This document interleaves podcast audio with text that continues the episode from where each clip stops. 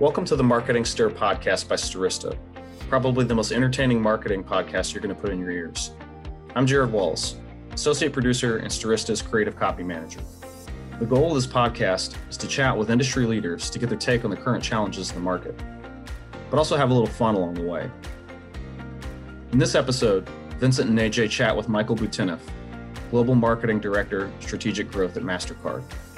He shares, as he calls it, his meandering career journey that touches on molecular biology and music publishing, among other things. He also discusses in depth the current state of the marketing event space. AJ has some thoughts on public transportation, and Vincent claims he knows how to drive. Give it a listen. All right, ladies and gentlemen, it's me, Vincent Pietrafesa. That must mean one thing and one thing only. It's Stirista's the Marketing Stir. Welcome, welcome, welcome. Thank you so much for listening. Again, I am one of your hosts, Vincent Pietrafesa, the Vice President of B2B Products and Partnerships at Stirista. Who is Stirista? Let's pay the bills real quick. I just like saying that. I heard it on like radio shows and podcasts. It's not really paying any bills, but Stirista, we are a marketing technology company. We actually own our own data business to business, business to consumer. We help companies utilize that data to get new customers, email acquisition. We also own our own DSP, Adster. We can help use display, CTV, OTT. That's that's it. That's all. That's the only pitch about Stirista. Oh, thank you so much for being here. The other person who's here, who's with me all the time on this, my shotgun. He's riding shotgun, or I'm riding shotgun to him. He drives. I don't even drive. I live in New York City. Ladies and gentlemen, my commander in chief here at Stirista, San Antonio's finest, Mr. AJ Gupta. What's up, AJ? Hey, Vincent, you'd actually appreciate this. Uh, there's a bus station that's opened up uh, pretty close to my house, and it's it's massive. The funny thing is, nobody uses buses in San Antonio, so it, it just kind of exists, and it's massive in a uh, in, in, an area where I, I, would think the land is pretty expensive there. So. Mm-hmm uh, we, we, occasionally see a couple of buses. So I, I thought a few this morning actually as I was crossing through it and thought uh, Vincent would use it. Well, all right. Well, let's unpack what you just said there a little bit. So you, when you think of buses, you think of me as someone who rides public, public transportation. Public transportation. Public transportation. Yeah, you, you, you, know the crazy part. Actually, in now uh, Port Authority, I've taken the bus. The bus. That's a that's a unique ah. uh, people set on that bus there. I, I have taken the bus a few times, never actually in Manhattan, only leaving it. And you said massive and kind of a waste of space. So let's explore that as well, AJ. Uh, you know, I love that you think about me when that, that comes to, uh, yeah, I, I, don't know if I would go that far. No, no, that's what I heard. I don't know if our guest heard that about me. I'm kidding. I'm kidding. We know you love uh, the the people out there know uh, our our love is real on the marketing stir here. But uh, yeah, you wouldn't think people take public transit in San Antonio. I didn't see any of it. I'm yeah. actually forced to drive when I go to San Antonio to visit you guys. Yeah, we actually had to check your license, I believe, last time you were there just to make sure you could drive. It's it's an old one. I always tell people I have a license. I just don't drive that often. I know how to drive. It's just like just enter the car at your own risk. That's what I tell people. but yeah, it's been uh, it's been a long time since I've like driven consistently, especially when we go on road trips. My wife loves to drive because she gets car sick. It's a whole other thing. I'm uh, like, all right, yeah. Anyway, but what's good? Any plans for the weekend? Yeah, we got this uh, uh, final match of our Saturday tennis league, so it's a it's a big one and uh, you you wouldn't believe the kind of uh, pressure I am under as the captain to uh, select certain players. You would think this is a life and death situation, but you, you put yourself in these situations. You know, you're you're the yeah. captain of the SS Stirista of the is it the over 40 no not the over 40 oh, wow, tennis wow, league wow. i'm sorry you're not 40 is this, yet is just over 18 but thank you for checking well, people who follow the marketing stir know the your tennis escapades, but let's get to a new escapade that we have here. I am extremely excited about this next guest. Let me tell you why. A number of reasons. One, of course, it's a company that everyone's heard of and known. Yep, that's great. But we're from the same area. We're from the same era. We love a lot of the same music. He's involved in B2B. I'm involved in B2B. So I always love to hear that. I love our guests who talk about other things, but I especially love B2B. So let's give a very warm welcome here on the Marketing Stir to a gentleman from MasterCard. Yes, that MasterCard. Heard of it? The Global Marketing Director, Strategic Growth. Ladies and gentlemen, Michael Bouteneff. Michael, what's going on? Hey, Vince, how are you doing? I'm hanging in there. I noticed my voice cracked at the end. Apparently, I'm still going through puberty at 42. But hey, uh, that's the marketing stir. It's never ever too late for that, you know. it never is. Michael, thank you so much for joining us, calling in from Westchester County, my old stomping grounds there, born and raised in uh, one or two towns over from Michael. Ah, oh, so great to be here. I want to get to some of those things I talked about. I want to get to the personal side. I want to get to the the music. I want to get to the all of that fun stuff as well. But first, let's get to also some fun stuff. It's the marketing stir, so people want to talk about that. For those of you, everyone knows Mastercard, right? So a lot of people think the credit cards right off the bat. But I want to have people learn more about what you do at Mastercard, your division it's different. So yeah. you talk about that yeah. and your role within the company.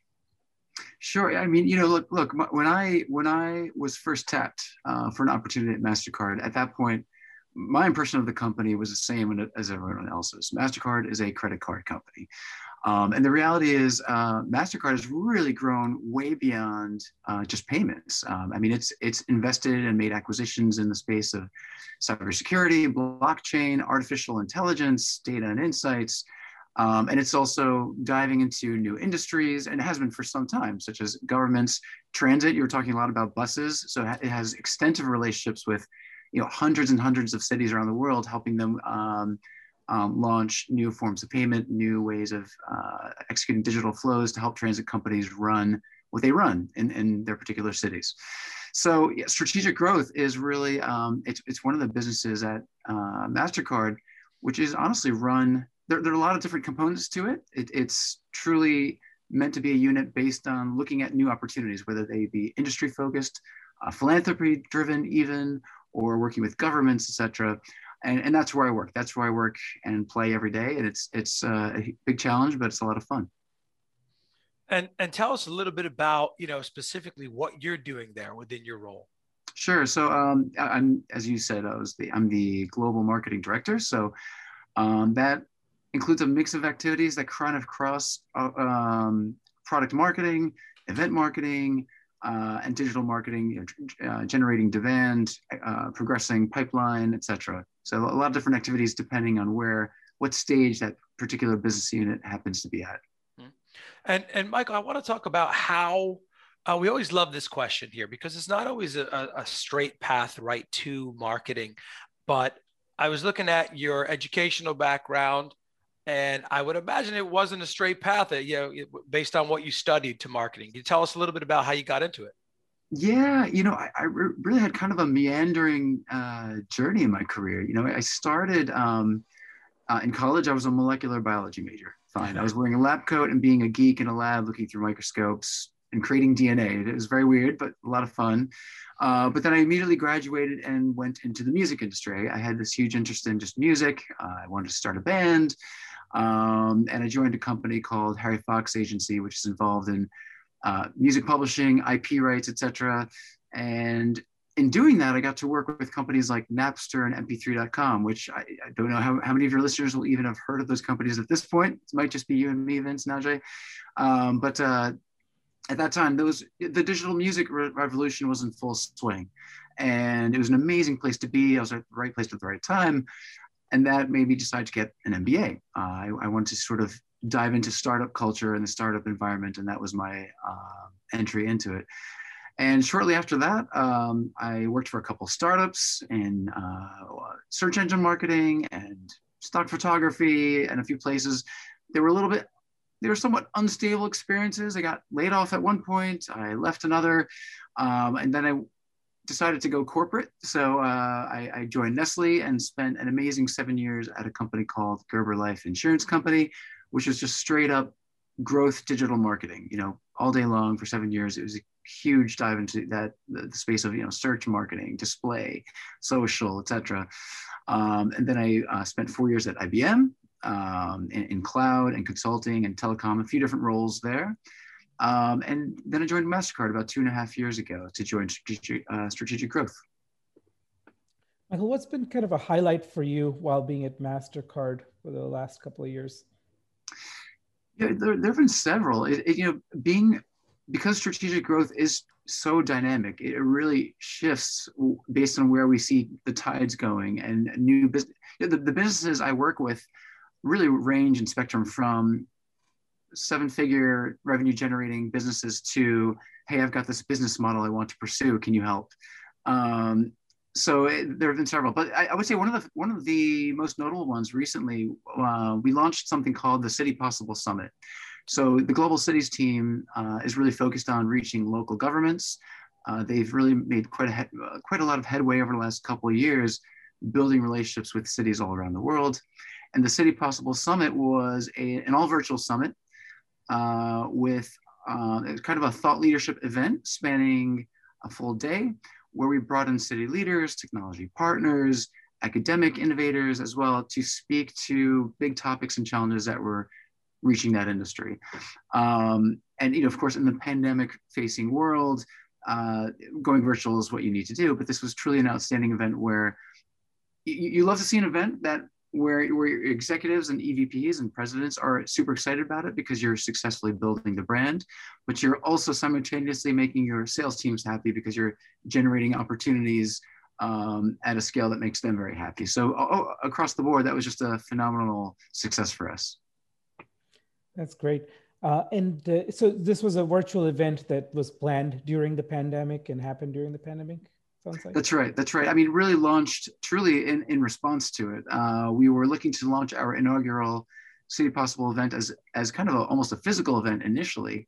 Um, we completely shifted, of course, and went digital. Um, it was a massive three month long project, but uh, uh, really turned out quite well for us.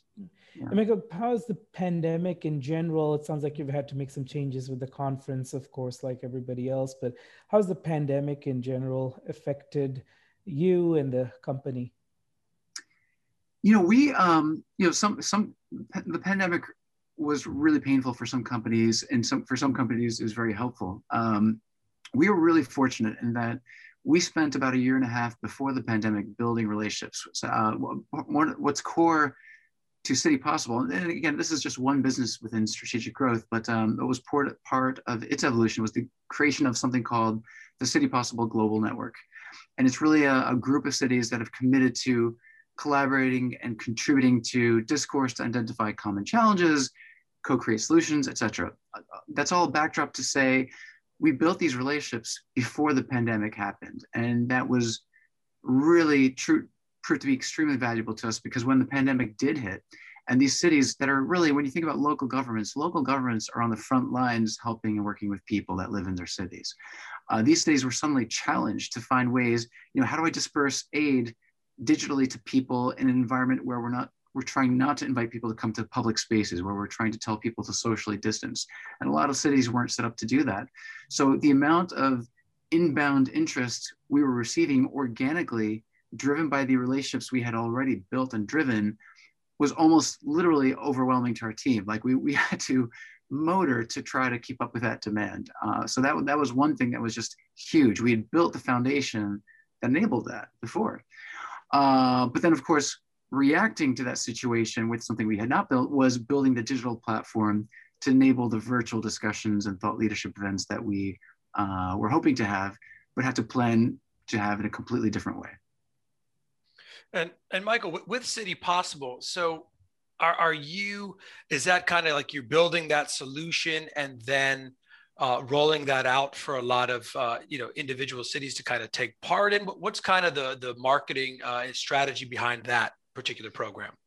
Sure. You know, uh, I mean, the pillars of City Possible truly are, uh, revolve around three things. I mean, number one is the global network of cities. It's it's really that that opportunity to convene a lot of different voices uh, from completely different continents around the world, but share the challenges that they have in common and share uh, the approaches that they've taken to attack those challenges. You know, how, how do we, what's wonderful about the public sector is you're talking to a bunch of people that are not competing with each other, you know, whereas if, if I served, say, uh, the airline industry or, or another, just any commercial industry, many of your potential clients could be potentially competitors. Um, in the public sector, you have governments who truly want to learn what they can from people who've been through the same trench that they need to get into uh, and learn from it. So um, in answer to your question, yeah, one pillar is that network. Number two, it's uh, a process for co-creation. You know, um, what what is the once we've identified a challenge, who wants to raise their hand to be part of this working group that's going to help us build a way to attack this challenge? Basically, we'll, we'll pull in technology partners, we'll pull in the cities that want to participate, etc. And the third part of it is really uh, a proven suite of solutions that we know work because we've piloted them, we've tested them, we now have sort of a blueprint for how this can work, um, and that's all part of it. Well, and it also seems like uh, you know thought leadership is part of it, just sharing knowledge uh, with uh, across the globe. So, I how important in general is thought leadership in your marketing? I mean, it, it's for sure it's critical. I mean, uh, from a marketing perspective, you know, especially when you're entering a new market and you need to build trust, you need to build credibility from from the ground up. Uh, thought leadership was absolutely 90% of what we focused on um, in the beginning, especially, uh, and throughout. We're never, that's never going to go away. Um, in our case, we really try to focus th- uh, our thought leadership on the voices of cities. The, the, cities and the city leaders and the city innovators, they're the ones who we want to shine the spotlight on. And, uh, and we, we, we act as the facilitator and convener to that. But um, as it matures, you know, once you've built that credibility and built the trust, you're, you're still, of course, continuing the thought leadership because that's adding value to the community and that's that's core and central. Um, but then you can start looking to other forms of marketing as well, such as you might now start looking into demand generation and uh, experience design and what what other what how do we now progress uh, relationships and opportunities through our marketing funnel, etc. So, Michael, we have a crack team of producers here that like to uh, do research before somebody comes on as a guest. And one of the interesting things we found out about you was you were a lead singer in a couple of uh, bands in your early 20s. So, uh. would love to learn a little bit more about what that was all about, what kind of music you guys did, and if you're still making any music. Sure. Yeah. Yeah. You, you found me out. Um, I, I, did. You know, I I, uh, I, went into the music industry because I was hoping to find opportunities like that, and I, I found some amazing friends and part and buddies, uh, girls and guys. And um, my, my first foray into that was forming a within the company of Harry Fox that I worked with. Uh, we found about ten people that were interested in just starting up a funk band. So it was a ten piece funk band with a brass section uh, that I was a lead singer of. Uh, I was in that for a couple years for fun. And then I joined an alternative rock band that was honestly a live wannabe band for those of you on, on, on the air who, who remember live from the 90s. Um, yeah. So loved that. But yeah, right now, um, I'm really into Logic Pro, and I'm sitting at the same chair I sit at when I produce and write music. So I, I um, right now I'm trying to I'm working on an EP project uh, it's called right now. The project name is The Phonic Boom. I don't, I don't know what my band name is yet, even, but I'm figuring that out. It might be that same name, but it's uh, alternative rock slash future bass. Figuring that out as I go. Yeah, that's very cool. Yeah. Yeah, no, I want to I want to dig into that a little bit deeper. I just want to get back to some of the marketing side because yeah. on the marketing stir, we, we do love to explore ways that you're marketing what's working for you now i always like to tell our guests there's some secret sauce don't say it we have a lot of listeners especially in the marketing field but for you what are some uh, a i want to understand who are some of your targets that you're going after so uh, for your division who's an ideal customer for you? You said, uh, you know, it ranges from the business side, but understanding is it certain industries? Is it just uh, uh, companies by a certain size? And and also, what type of marketing are you utilizing so uh, to get in those customers? No, absolutely. You know, I mean, um, the, the process as a marketer, and for all of us really here, uh, whether I was at IBM or Mastercard or somewhere else or, or an agency, um, I was thinking of it as sort of these concentric circles of audiences, um, depending on the goal. So, you know, the biggest circle, the widest circle is, is sort of the massive public. You, you, would never go all out trying to market to the massive public, but uh, let's say the, the, the first circle, the largest is maybe your influencer community. And they're not going to be your buyers, they're not going to be your decision makers, but they're very much your influencers. And, um, and when you're building, building brand awareness and when you want thought leadership to be amplified in some way, uh, that's the community you're trying to, uh, whose attention you're trying to get uh, for sure. Um, and you're hoping to drive sort of waves of amplification through those that audience. But then digging a little deeper now, like you know, your next concentric circle, you have your uh, the folks that report to and inform the C level and VP level audiences. So it might be your directors, it might be your practitioners. You know, people are on the ground who are like, man, I've got this challenge and I need a solution for it. I need a technology, I need a platform, I need a way to digitize payments so that I can give people who are um, off the grid who need help because of COVID. I need to find a way, a way to get money to these people. How, do, how can I do that when they can't get into a post office because of COVID, et cetera, et cetera, you know? Um, so that, that, that's like another layer. Um, and you, there's a certain, there are certain tactics that feed to that. It might be a combination of paid social, it might be search, um, it might be just a really targeted LinkedIn campaign. Um, and then you have your, your, your buyers and decision makers and CVP level folks. Um, and you know where do they play? They're, they might not be google searching for a solution but they might be uh, you know swiping through their linkedin feed looking for the latest thought leadership or thought leadership paper. It really it really depends on who you're talking to. So we, we try to think of those different categories and levels of people um, who are different levels of decision making uh, power ability you know just that process they might be in a different role in that process and market to them in the right way um, based on what you know what resources are they looking at to help them make their decisions. Mm-hmm. and and thanks for sharing that michael. And uh, one of the other things i want to talk about is kind of the makeup of your marketing team what kind of makes your team uh, go. And, and uh, to that I know I'm taking. I, I, know each of my questions seem like they're like 11 parts, but I, I'm very curious. So, uh, also in addition to that, what are some of the technologies that you're utilizing? Some of your tech stack within that yeah. team that helps you go. Yeah, yeah. Well, so team is funny because, um, especially strategic growth, we it truly is startup-ish. So I, I there aren't many teams, uh, even at Mastercard, I would say that manage everything from end to end. So I'll, I'll, give you one example from IBM, and then I'll give you an example from what our our um, makeup looks like.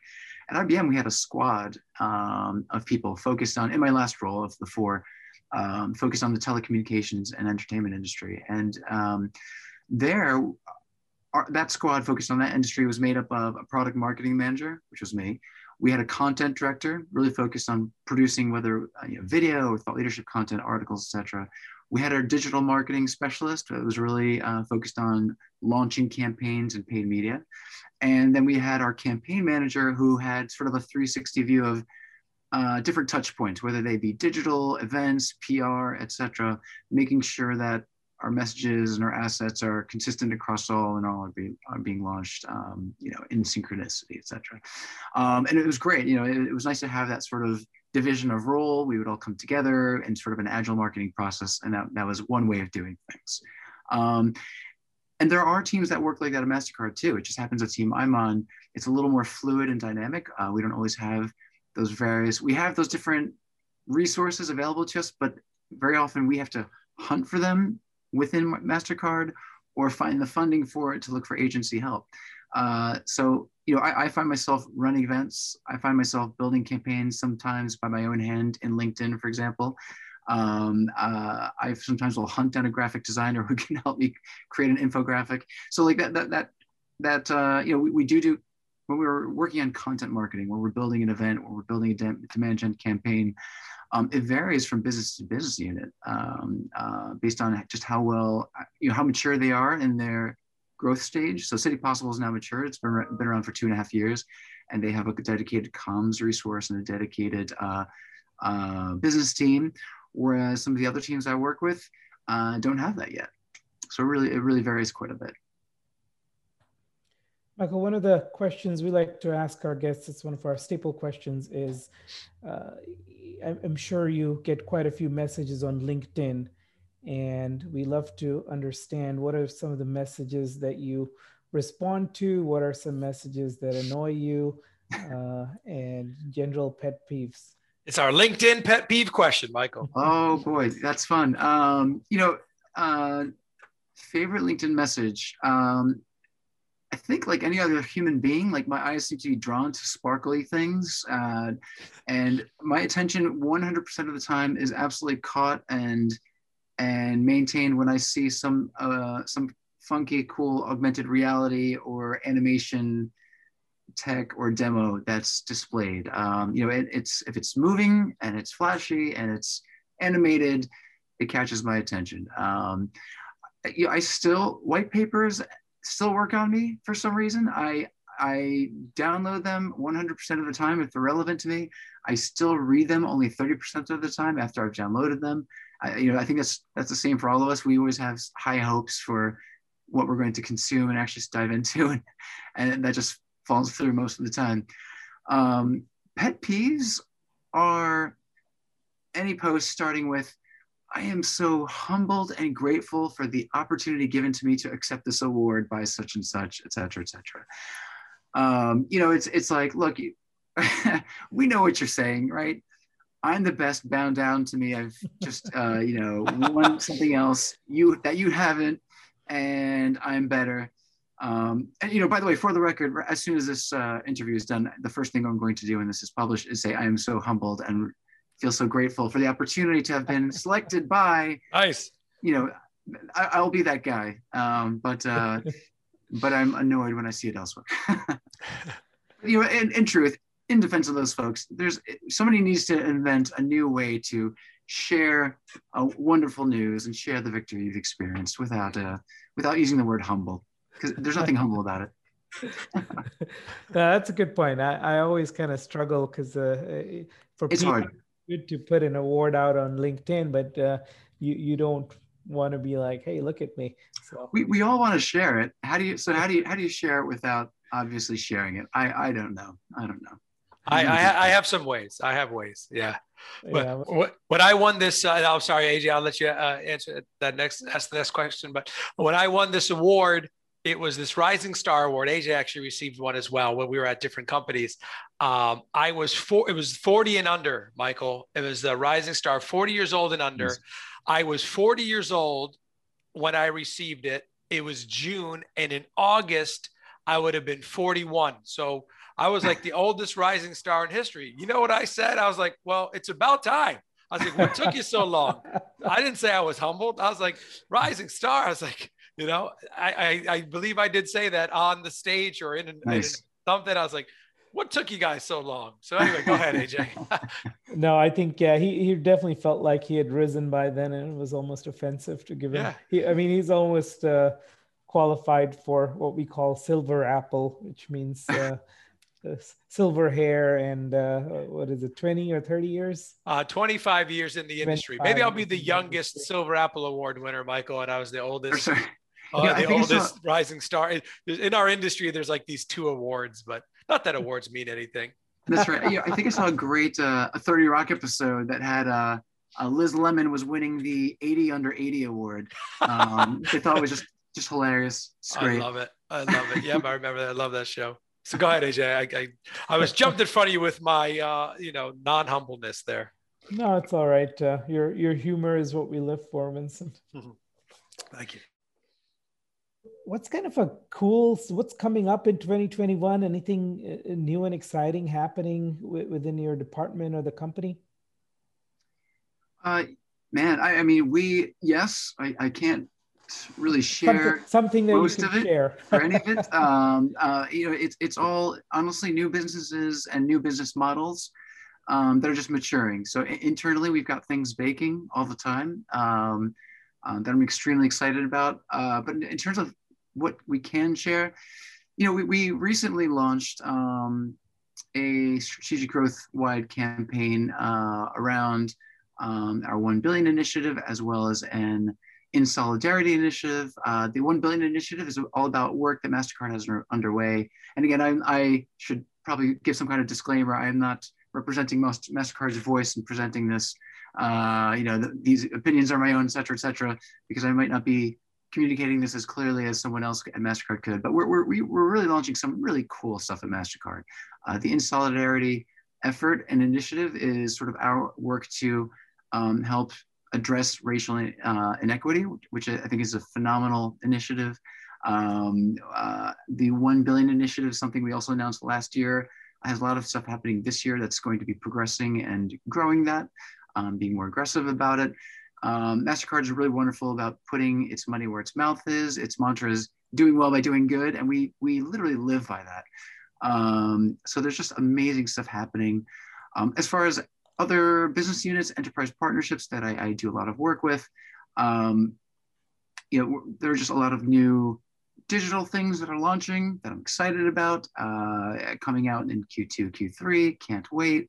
Um, a lot of work, work underway. I wish I could share more of it. Tell us all your secrets, Michael. Yeah. What are you going to be doing in these next? Well, now, uh, well, Michael, I want to touch upon something that you said because you, you kind of found startup culture in one of the biggest companies in the world, right? So, right. talk to us about did that draw you to the job? What do you do? You like that aspect of it? Talk to me a little bit about it. It did. It did. You know, so when I was working at, I, at IBM, um, I actually had one of my all-time favorite jobs at IBM at that time. Um, I, I, had a great team, I had a great product, wonderful, just wonderful people all around me uh, doing incredible things in AI and blockchain and the entertainment industry and telecom industry. Um, so I was not, I was really not in a place where I wanted to move, uh, and I, I, was convinced to just have a call with someone and and heard the pitch as to what City Possible was doing, what strategic growth was involved in, and the initiatives underway to do things that genuinely benefited the world. Uh, so, um, um, you know, really that, that, that mantra I mentioned, uh, doing well by doing good. It, it's something that the CEO, uh, who, who is no longer CEO as of uh, December, we've actually just had a, a recent CEO switch, um, going from one amazing person to another amazing person. Um, um, both CEOs really hold that mantra to their hearts dearly. And, and so everything that we work on, everything that position always has a slant that's benefiting a community or country or people somewhere. Um, and that is extremely attractive to me. And you, you want to wake up every morning not dreading like, oh man, I'm about to sell something that's just going to hurt someone somewhere, um, or just not benefiting someone anywhere. You know, uh, you know that, that, that's number one. So that was wonderful uh, about the role. I mean, this, the second thing that was wonderful um, about this is, yeah, you know, I love being stretched. I mean, I think we all love being stretched and feeling like we're being challenged in a new way every quarter. Um, because I work with seven or eight different teams that are working in completely different industries on completely different points of the spectrum of, you know, from mature business to just proving out a new business model. Um, that's huge. I mean, that just feels like uh, that's an opportunity to exercise every muscle in my body, every skill set that I've learned throughout my 17 year marketing career from wearing my growth marketing hat uh, where I'm in just in a trench building a campaign from scratch with my own hands to building multi-tier messaging frameworks to organize the way we think about how we uh, guide uh, companies, our new clients or our partners as they enter an industry themselves or, or as they transform an industry with us. Um, you know, it's just, I love that, you know, mix between corporate culture and growth hacker. It's just, uh, you, you can't find that in every job. I, I like that. It's a great way to describe it. So, uh, Michael, the part of the job is it involved traveling? I'm, I'm sure obviously that's ceased. If not, uh, if it does involve traveling, what you know, what are your plans to get back out there? Yeah, yeah, no, it, it definitely has. You know, pandemic time, not so much, but um, it was before. So, uh, in the year prior, in 2019, uh, just to paint a picture, I um, it was actually a pretty fun year. I got to go to Barcelona for one event. Usually it's around events that I travel yeah. for. So uh, there, uh, we, we had an event in uh, Smart City Expo Barcelona, which is great. Uh, I also went to Hawaii for the US Conference of Mayors, which is nice. nice. Um, and uh, um, South by Southwest in Austin was something that we were looking at at the time. So um, definitely, usually usually around events, industry focused events um, that we're diving into in the future will we be doing that? You know now now it's in, it's it's interesting. It'll be interesting to see where things go especially for public sector facing businesses. You know for governments especially uh t&e is just strapped. Travel and entertainment is just always always a struggle for those um, uh, folks and teams that we try to work with. And now that everybody's adopting uh, virtual as a great way to go and engage more consistently and more easily, um, I, I, could see a public sector being way more virtual heavy in the future because budgets are strapped. They, you know, these are teams that don't have budgets to easily throw around. Uh, but for others, I could see it definitely going more virtual again. I mean, there's just something to be said for what happens uh, in face-to-face environments. Uh, uh, we find, I, I, find, I mean, I'm sure we all find that um, now when you attend a virtual event, even if it's a day-long thing or two-day-long thing, you're very much focused on the panels that are happening. Uh, it's really hard to find opportunities to meet people for just quick chats and quick conversations. Um, I, I, know for one event that was recently um, in as a sponsor, for example, we had a virtual booth. Um, and we also had a speaker on a panel. And we didn't have a single visitor to a virtual booth. We made sure it was manned, and uh, and, and, that's just the reality of it. You know, uh, there was another event I was on where we had a huge digital experience that was built, and I think maybe 20 or 30 percent of the audience that participated in the the content that was being served up as uh, the, the panels and speakers, etc. Um, you know, that participation was great, huge, great engagement with that live uh, content, but the virtual demos, experiences, etc probably saw 20% of the attendance. So, you know, virtual is tough. It, it's hard to get people to to just really engage with them with a handshake and a face-to-face conversation. Um, I think physical events will definitely be back at some point. Um, when and where will really just depend on how comfortable we are as a planet um, and, in doing that again. Michael, what kind of marketing strategies are you using to promote those events and uh, you know, are there a certain marketing software or stacks that you uh, really like? Yeah, so um, so that depends on when you, whether you're, whether you're running an owned event or whether you're running um, an event where you're essentially you know buying in or partnering with an existing industry leader. Uh, it's run completely differently, right? If, if you're partnering with an industry leader, you really hope that they have a huge built-in audience already um, and you're leveraging very much those channels as part of maybe a sponsorship package or something like that. So that might be leveraging email and display and content resources, things that that industry partner might already have.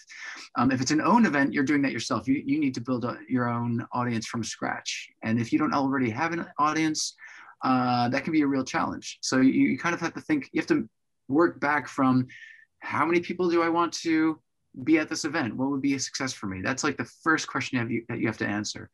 And then once you know, let's just say it's 100, maybe it's a 1,000, then it's like, okay, knowing what my cost per attendee is, you might not know what that is yet if you haven't done it yet. Um, you have to try to estimate it. Uh, what budget do I have to run in search or LinkedIn or paid social or display or perhaps on an industry uh, publication that's online? Um, what is going to be my marketing mix and which are more efficient than others to get to the end goal of the audience that I want to build.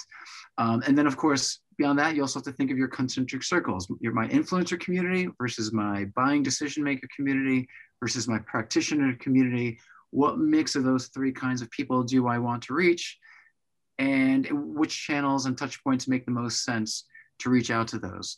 So it's it's a little bit of a a, um, a, three plate balance of where do I throw my money at based on the budget I have. Um, if, if I don't have a big budget to do that, and if I'm starting from scratch, is it going a little smaller? Maybe it's not a huge public event. Maybe it's more of a, a roundtable or series of roundtables, and it's almost more of an ABM account-based marketing approach where you're like, hey, you know, I'm just going to go after these 10 or 15 accounts. Um, I'm going to reach out to them. There, there are a lot of new um, um, um, sort of agency startups who specialize in building these roundtables that are focused on bringing 10 people into right. webinar conference. Yeah, I, I, feel like I'm hit with those weekly now. Um, it was cool at first, and now it's like, okay, do I want to spend an hour and a half of my time, even if I have a $20 lunch voucher? I don't know, maybe, maybe not. But you know, in other words, there are these new opportunities to get really focused around trying to get specific accounts in the door. And maybe that's the way to go before you go for the full event. So it, a lot of it depends on your end goal.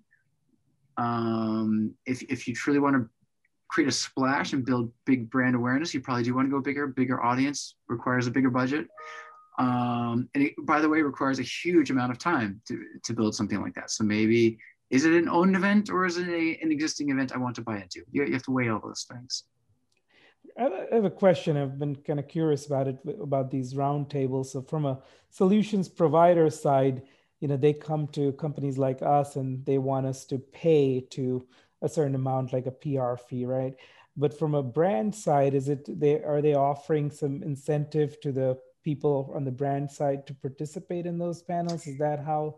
you know, I haven't them? I haven't actually looked into it as an advertiser yet. Um, um, I, I, I think I might just to see to see what that looks like. But from what I can tell, uh, because I, I, I participated in a few, honestly, just to just to explain, I, I want to see what the channel how the channel worked. I like to test out new things. That was seems to be like something new and emerging. It's a hybrid a hybrid between an event and a digital experience and but it's one step away from an actual sales engagement. But yeah, it, it seems that um, and the models seem to vary because I, I tend to ask the person I'm speaking to, hey, so what do you do here? Like, who, who are you paying? Who pays who?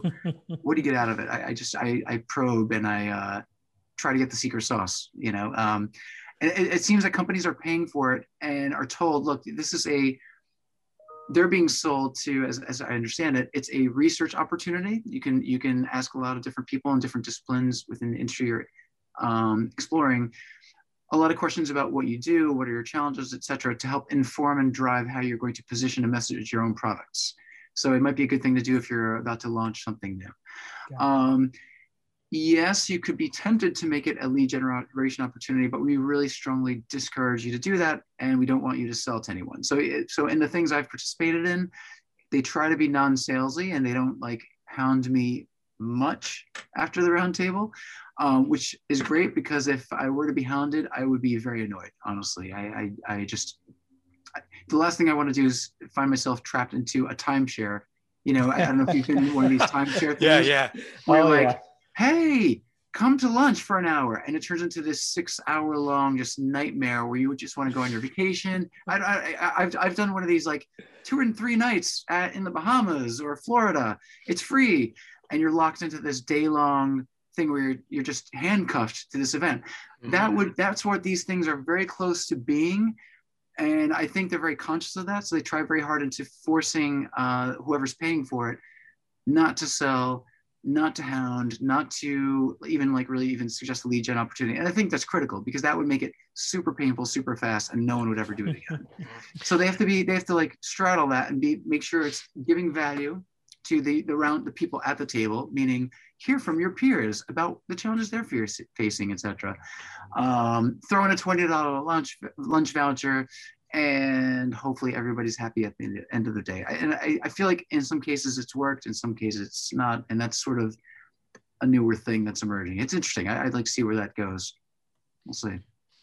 Yeah, that's uh, that's funny. The I don't want to be locked into a timeshare to like uh, Del Boca Vista after that. That's uh, I remember when I went to Mexico these last two years with my in-laws. They have a timeshare already that they bought years ago but they get sucked into this like day long thing. And it's like, yeah, you get like a free buffet lunch. It's delicious. And I'm glad I don't have to sit through it. But my father in law just has to sit through this thing every time. And I'm like, Jeff, why do you do this?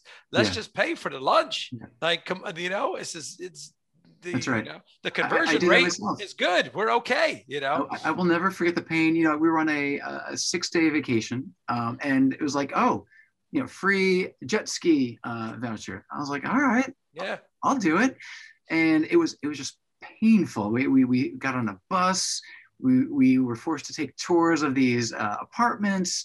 And by by after four, I think it was I swear it was four or five hours. By by the end of that, I just wanted to rip yeah. the voucher up and like you know, I only have six days here. Like, I don't want to waste yeah. a day doing this. And then it's like uh, 15 minutes on a jet ski. That, exactly. uh, yeah, it's uh, exactly. No, I get it. Well, Michael, we're almost out of time, but I want to talk yeah. more about this music. Now, I want to get into this, you know, the, the personal side of you there. So, is your do you like the writing aspect, the playing of the music, the singing? What what's kind of your forte, or is it all three? Uh, all three, all three. Yeah. So I, I mean, I I uh, I was in an a cappella group in college. That one of my best experiences ever. Um, but also I play guitar. Um, I record and produce, and I've been getting more into electronics, so um, electronic sound synthesis. So now I try to mix in both acoustic sounds, just recording with an old school microphone, and but also producing, uh, just experimenting with sound design as well. Um, it's been a lot of fun. Yeah.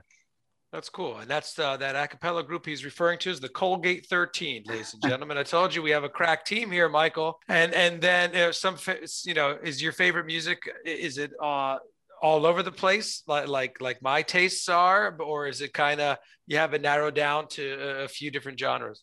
You know I, I still love alternative rock. Um, absolutely. Still always have always will. I i got into over the last you know 10 years I, have added to that. So um, emo dashboard confessionals uh, now I've, I, am into things like um, I, I, love imagine dragons. I love yeah. 21 pilots. Um, but i also love now like future bass is something I didn't know about uh, a year earlier, but like Illenium, if you've heard of that at all, or Gryffin. Um, these are bands that have smaller but really diehard fans. It, it's sort of like, honestly, it's combining, it's, it's some hybrid between EDM, electronic dance music, and alternative rock. And it's meeting in the middle somewhere where it's like sound, sound design, sound synthesis, oh, but oh, wow. also just old school like hard vocals, etc. It's it's a good space. I love it.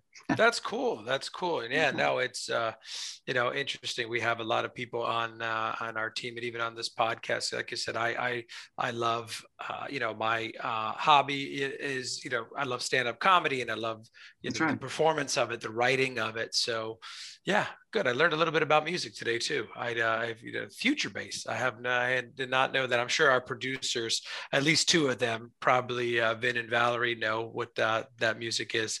Jared's our age, so he probably doesn't know. But hey, anyway, but no, Michael, this has been great. We really appreciate you spending time with us here on the Marketing Stir. I love uh, you know everything we talked about and uh, getting to know you personally. And a uh, big shout out to the Colgate 13. If you're listening, we love you. Absolutely. And uh, this has been amazing. Thank you so much, Michael. That is the Global Marketing Director, Strategic Growth at MasterCard. Michael Bouteneff, I'm Vincent. That's Ajay. This has been another episode of the Marketing Stir. Thank you so much and have a great day. Thanks for listening to the Marketing Stir podcast by Stirista. Please like, rate, and subscribe. If you're interested in being a guest on the podcast, email us at info at themarketingstir.com. And thanks for listening.